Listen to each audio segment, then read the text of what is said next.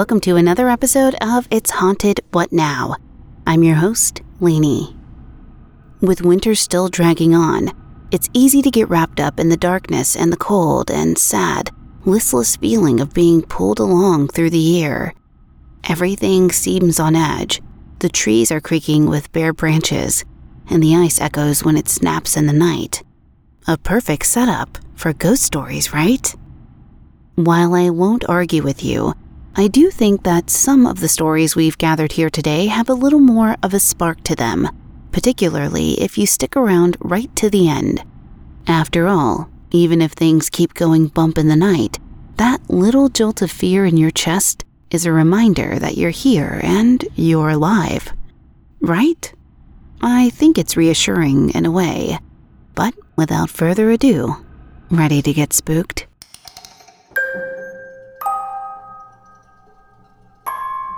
Our first story today comes from Prior Knowledge 8956. They bring us a classic Ouija board story with a chilling outcome.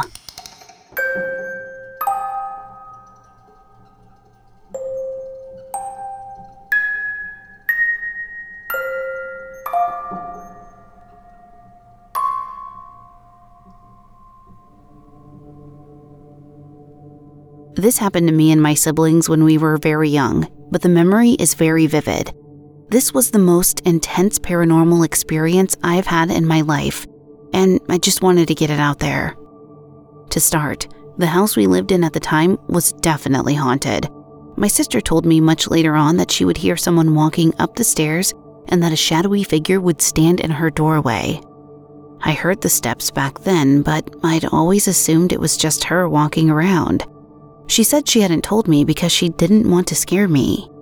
The house was very creepy at night, and I always felt a profound sense of being watched whenever I would pass certain spots. When I was 10, my big sister was 13 and our little brother was 8. I begged my sister to let us play with a little Ouija board keychain toy she had because I was fascinated by ghosts and the supernatural. I wasn't scared of ghosts at all. In fact, I loved them a lot and only thought they were interesting.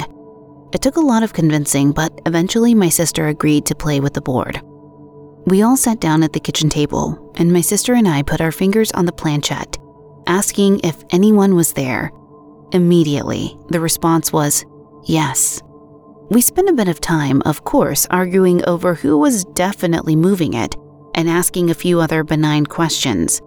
After a bit, we started getting scared, so we said aloud, Let's stop.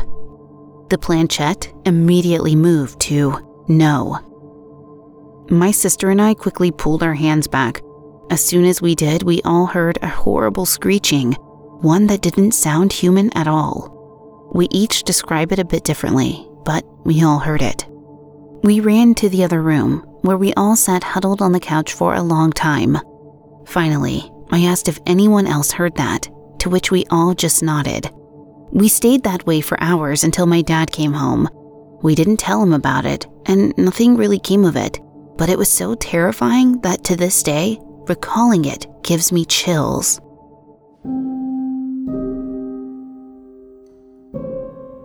I have to say, when I read that the board answered no when you asked to stop, every hair on the back of my neck stood up.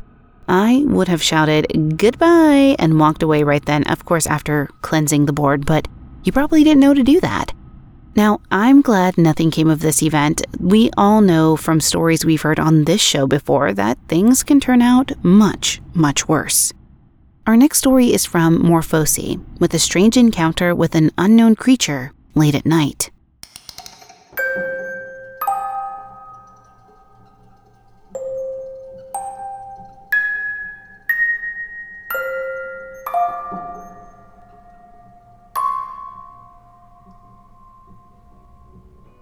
I live in Virginia in a pretty rural area. My house is a townhome in a neighborhood right next to a middle school.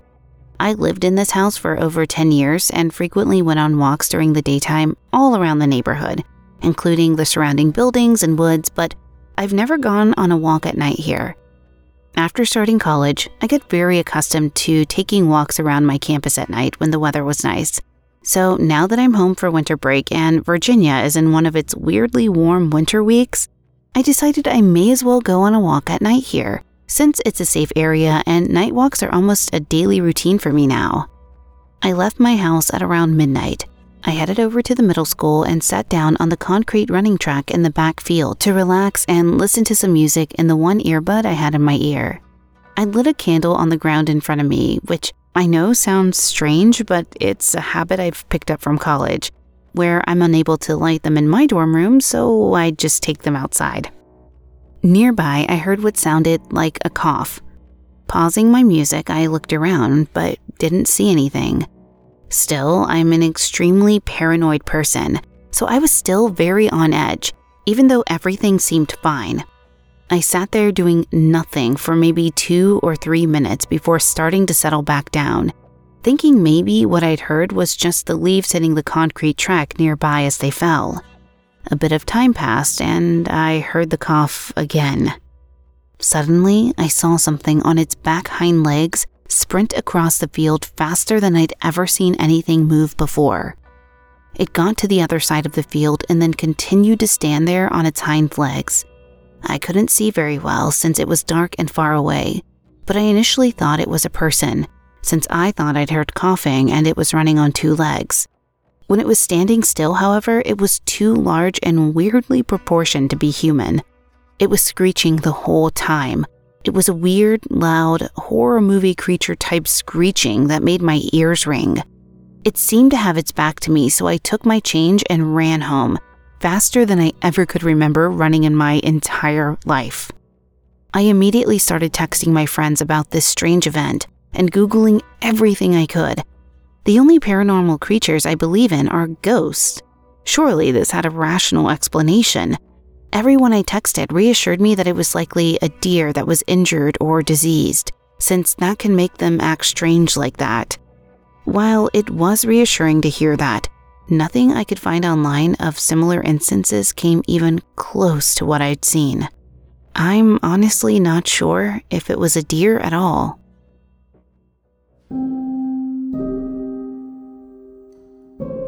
Okay, so the curious side of me wants to Google exactly what a deer running on its hind legs looks like, but after hearing about your encounter, I'm also not positive that I want to see that or I want to know.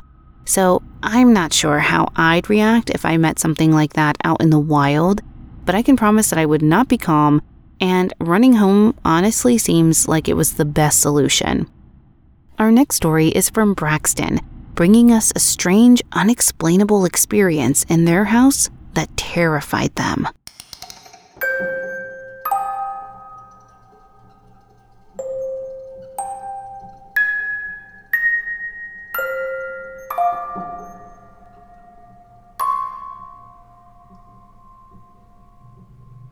I sleep in the basement of a one story house out in the country. About three years ago, my mom and I first started to hear noises. We had let the dog out around midnight, and when we were letting him back in, we heard a strange sound that no animal could make. It sounded like a large cat had its throat slit. It was like an unsettling, gurgling meow. My mom and I immediately stopped talking and looked outside to see if we could find the source of the noise. Of course, there was nothing there. The next incident happened a few months later when I was sleeping just outside my room because the futon I was temporarily using wouldn't fit through the doorway. It was late at night and I was just watching TV when I heard what sounded like someone moving things around just outside of the laundry room.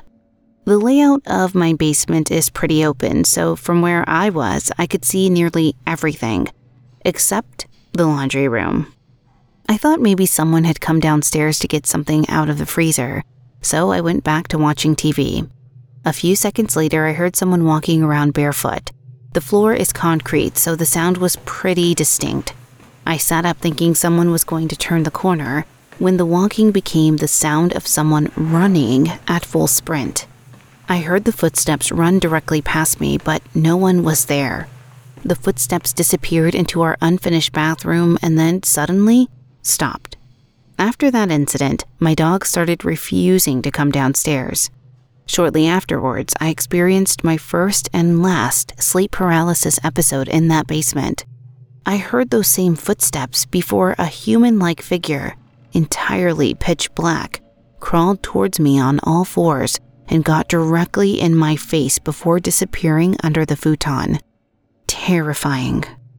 The final incident happened probably three or four months later when I was finally sleeping back in my room properly. I was laying in bed when I heard those same footsteps again.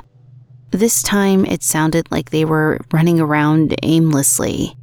After a solid minute of this, they stopped in front of my door, and it went quiet for a few seconds. Then my doorknob began to jiggle back and forth. I've never had such a sense of dread as I did in that moment, and I've never been so scared in my life. I ran to my door, grabbed the knob, and sat with my back against the door, holding it closed with my body weight. I even risked a glance under the gap beneath the door, but there was nothing there. After about a half hour, I finally gathered the courage to move, and nothing happened. There was still nothing under the door. I slept with a steel bar that night. Since then, nothing else major has happened. Still, sometimes I go back into my room and close the door, but when I turn around, the door will be open again.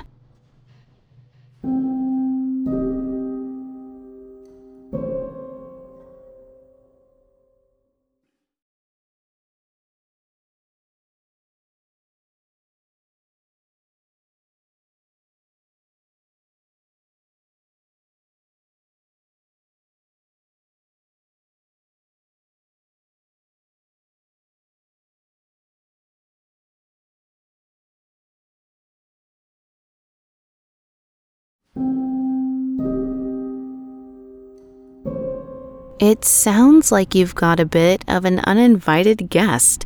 I'm so glad that the sleep paralysis incident was really the first and last time you experienced that. When I get these stories and somebody describes their experience with sleep paralysis, it always terrifies me. And I always think, like, this is the night something like this is going to happen to me. And I hope, hope, hope that it never does because these stories freak me out. And to couple it with what you've been experiencing would just be a horrible cherry on top of that crap cake. Now, I would have slept with the steel bar anyways, but after that incident, particularly so. Our next story is a bit of a different flavor. Dave 1066 comes to us with a tale of a premonition that they fully believed saved their life.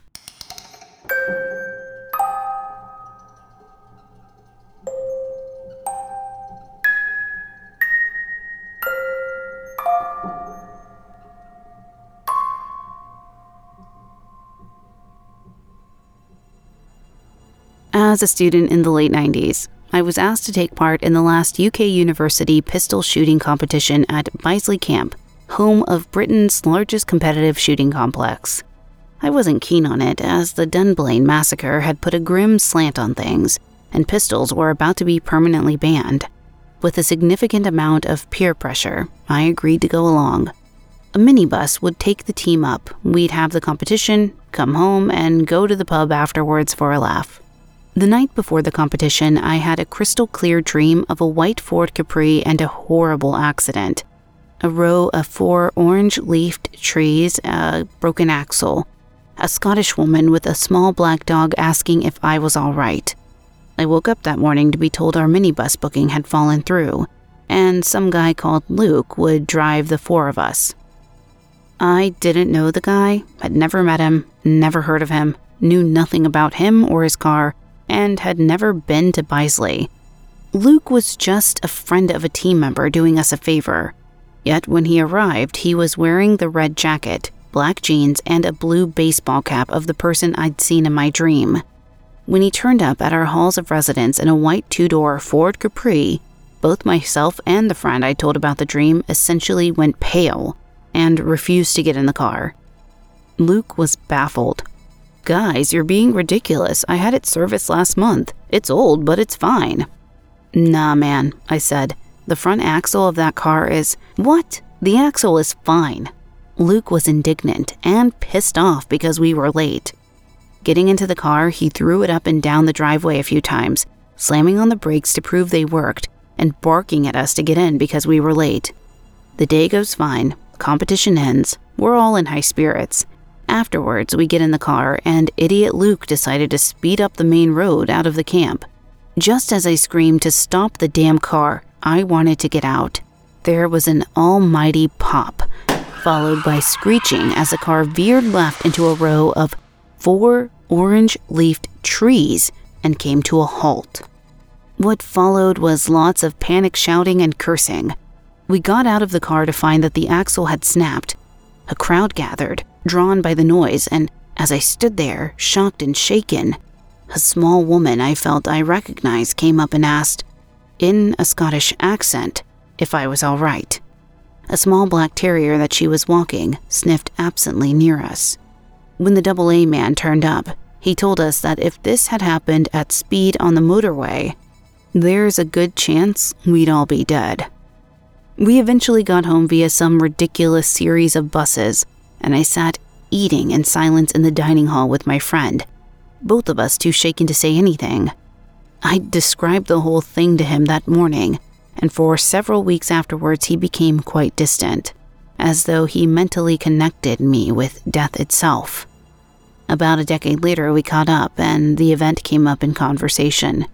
He found it much harder to talk about, but his comment has always struck me.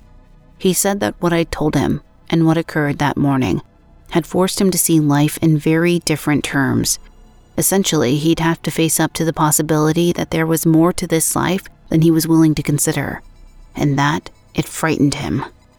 He'd even had a few nightmares about it over the ensuing years. As he said, the sheer size of it all and what it meant has always scared me since then. I'm in my 40s now, and I find myself thinking about it ever so often. Well over 20 years later, I still find it very hard to describe what I truly feel about this incident. I just know that this life and this death are far larger than we can ever comprehend. To finish it all, a couple years ago I had to sit in the back seat of my brother's two door car on a quick journey. For the first time in my life, I had what I now know is a panic attack, and clearly linked to what I've just described. It was horrific, and I will never sit in one of those ever again. Even thinking about it makes me slightly nauseous again. This stuff is buried very deep in our consciousness. Trust your dreams.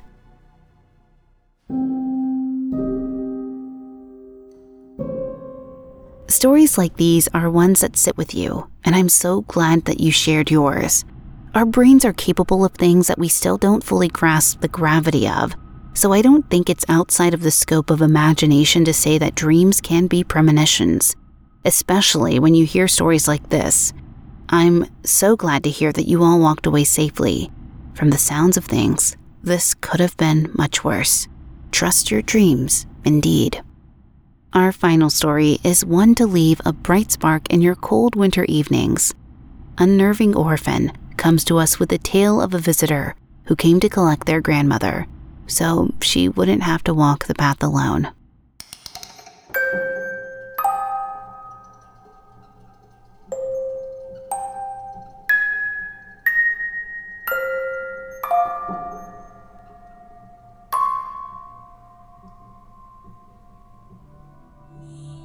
Yesterday, my grandma, who I am very close to, passed away.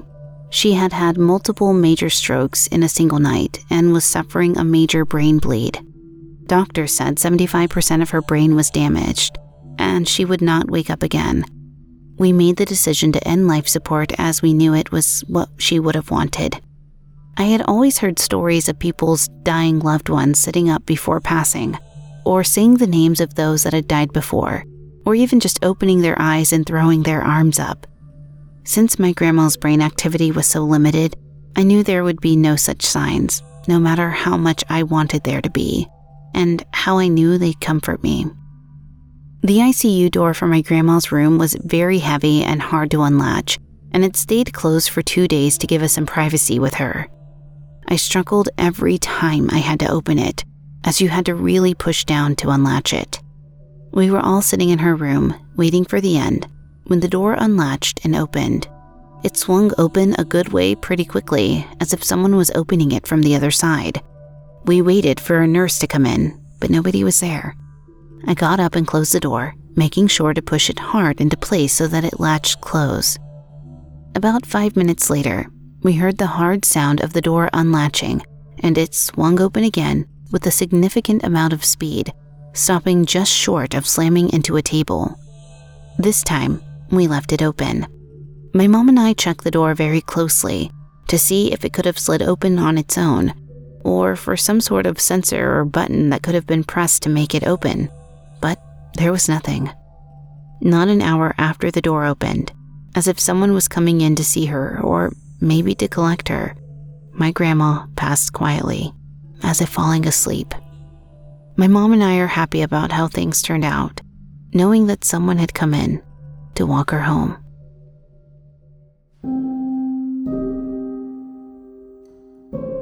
Now, I'm very close to my grandma, so this hit close to me. She's currently in the hospital with a broken hip, and so, you know, you get a little nervous. She's 86 years old, and this was such a sweet story.